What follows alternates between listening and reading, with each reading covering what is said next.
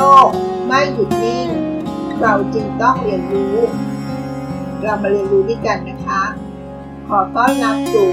เซอร์วันพอดคาส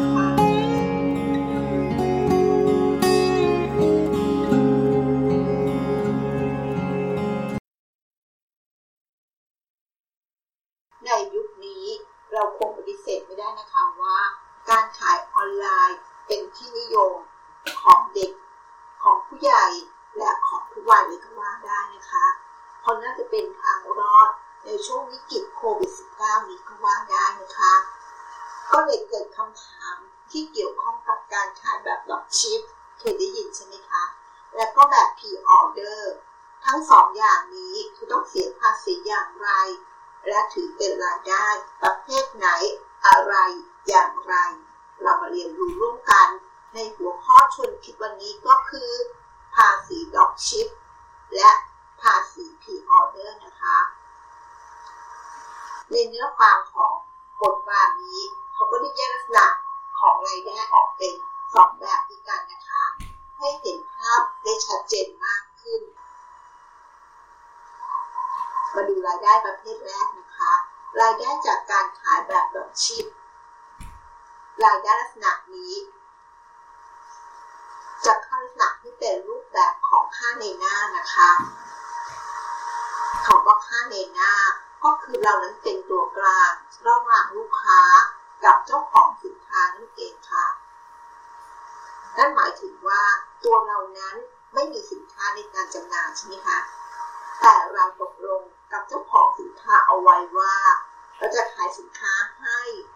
สมมติที่เห็นภาพที่ชัดขึ้นนะคะ สมมติว่าสินค้านั้นมีราคา 100 บาท เราบอกว่าเราจะหักเงินไว้ 10 บาท โดยส่งเงินให้เจ้าของสินค้าเพียง 90 บาท และเจ้าของสินค้าก็ต้องส่งสินค้าให้กับลูกค้าโดยตรงเลยนะคะ พอเจ้าของสินค้าตอบตกลง เราก็นำภาพสินค้าของที่เราตกลงกับเจ้าของนั้น มาโพสต์ขายออนไลน์ พอมีคนเข้ามาสั่งซื้อ เราก็ ให้เขาโอนเงินมาให้เรา100บาทนะคะ แล้วเราก็จะหักเงินไว้10บบาท แล้วก็ส่งคำสั่งซื้อพร้อมที่อยู่เนื่องจากส่งให้กับเจ้าของสินค้านั้น เจ้าของสินค้าก็ส่งสินค้าไปให้กับลูกค้าโดยตรงนะคะ แบบนี้ค่ะ จะเห็นได้ว่าสินค้านั้นไม่ได้ผ่านมือเราเลยใช่ไหมคะ เพราะเรานั้นเป็นแค่ค่าในหน้า เราไม่ได้เป็นเจ้าของสินค้าโดยตรงนั่นเองค่ะ ดังนั้นในทางภาษีอากร เนื่องจากเจ้าของสินค้า ก็คือผู้ขายสินค้าตัวจริงค่ะ ดังนั้นสำหรับเจ้าของสินค้าแล้ว ก็จะเข้าสนับเป็นเงินได้จากธุรกิจการค้า ถือเป็นเงินได้พึงประเมินตามมาตรา 40วงเล็บ8นะคะ ซึ่งถือว่าเงินทั้ง 100 บาทที่ขายได้ตามตัวอย่างนั้นนะคะ ก็คือยอดรายได้ของเขา ไม่ใช่เงิน 90 บาทที่เราส่งให้เขานะคะ ส่วนตัวเราเองรายได้ของเราก็คือค่าในหน้าที่หักไว้ 10 บาทค่ะ นั่นก็คือเงินที่เจ้าของสินค้าจ่ายเป็นค่าจ้างในการทำงานให้หรือจะเรียกว่าหลักของค่าในหน้าก็ได้นะคะถือเป็นเงินได้พึงประเมินตามมาตรา 40วงเล็บ2จำนวน 10 บาทนะคะ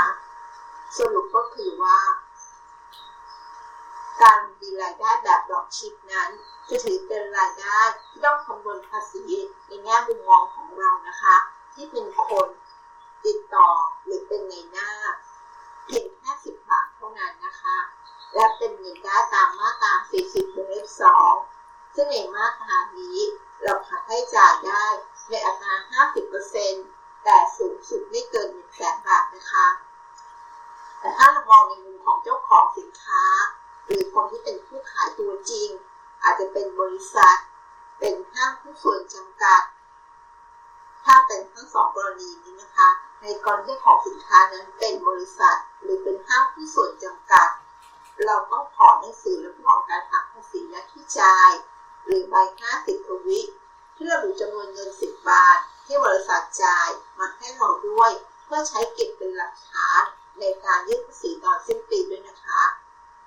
เรามาดูรายได้แบบที่ 2 กันบ้างนะคะ รายได้แบบ P-order เป็นการขายในอีกรูปแบบหนึ่งนะคะ การขาย แบบ pre-order แบบนี้ก็คือ ติดต่อไปที่เจ้าของสินค้าว่าเราจะสั่งสินค้ามาขายต่อ ซึ่งราคาสินค้าที่เราขาย หรือที่เราสั่งซื้อมามันก็ต่ำกว่าราคาที่เราขายถูกไหมคะ แล้วก็นำภาพสินค้าที่เราได้ซื้อมานั้น มาโพสขายทางออนไลน์ ต่อมานะคะ ก็มีลูกค้ามาสั่งซื้อสินค้าจ่ายเงินให้เรา 100 บาท เราก็ส่งคำสั่งซื้อให้กับเจ้าของสินค้า พร้อมจ่ายเงินให้กับเจ้าของสินค้า 80 บาท ตามที่ตกลงราคากั นะคะ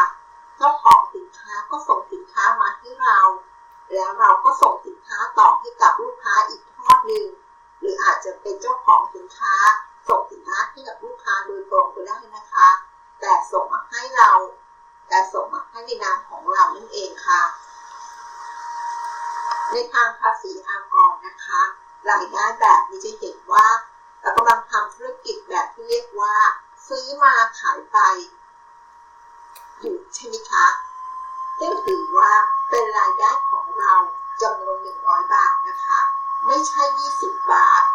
สรุปก็คือเงินได้ของเราที่นำมาคำนวณก็คือ 100 บาททั้งจำนวนเลยนะคะ อันถือเป็นเงินได้พึงประเมินตามมาตรา 40วงเล็บ 8 ซึ่งในมาตรา 40วงเล็บ 8 ในส่วนของการขายของออนไลน์นี้ เราสามารถหักให้จ่ายได้ 2 วิธีนะคะ วิธีที่ 1 ตามจำเป็นและพอสมควร ก็คืออักตามจริงนั่นเองค่ะ ส่วนวิธีที่ 2 ก็คืออักในอัตราเมาส์60%ก็ได้นะคะ ข้อพึงระวังนะคะ ทั้งการรายทั้งการมีรายได้แบบดอกชิป หรือแบบ pre-order นั้น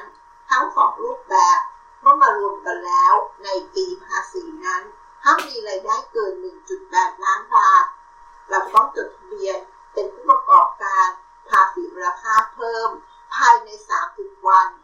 ซึ่งกฎหมายบังคับไว้ นะคะ ไม่จดไม่ได้นะคะ นับตั้งแต่วันที่เรามีรายได้เกิน 1.8 ล้านบาทค่ะ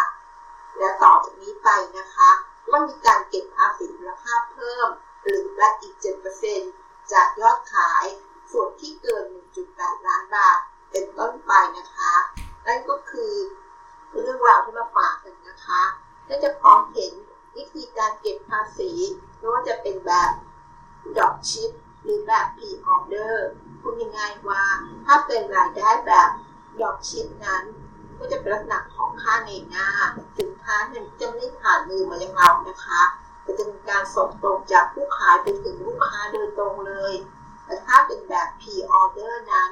เราคือเจ้าของสินค้าโดยจริงนะคะเพียงแต่ว่าเราสั่งซื้อในราคาที่ถูกกว่าที่เราขายได้นั่นเองค่ะ ดังนั้นรายได้ทั้งหมดก็ถือเป็นรายได้ เป็นรายได้แบบดอกชิปจะอยู่ในลักษณะของค่าในหน้า ก็จะเข้ามาตรา 40วงเล็บ2แต่ถ้าลักษณะของ P-order ก็จะเข้าลักษณะที่เป็นรายได้ทั้งจำนวน อยู่ในมาตรา 40วงเล็บ8นั่นก็คือเรื่องราวที่น่าสนใจจะทำให้เราได้มีความเข้าใจในเรื่องของภาษี ทั้งแบบดอกชิป และแบบ pre-order ได้มากขึ้นนะคะ ขอบคุณที่รับฟังแล้วพบกันใน EP หน้า สวัสดีค่ะ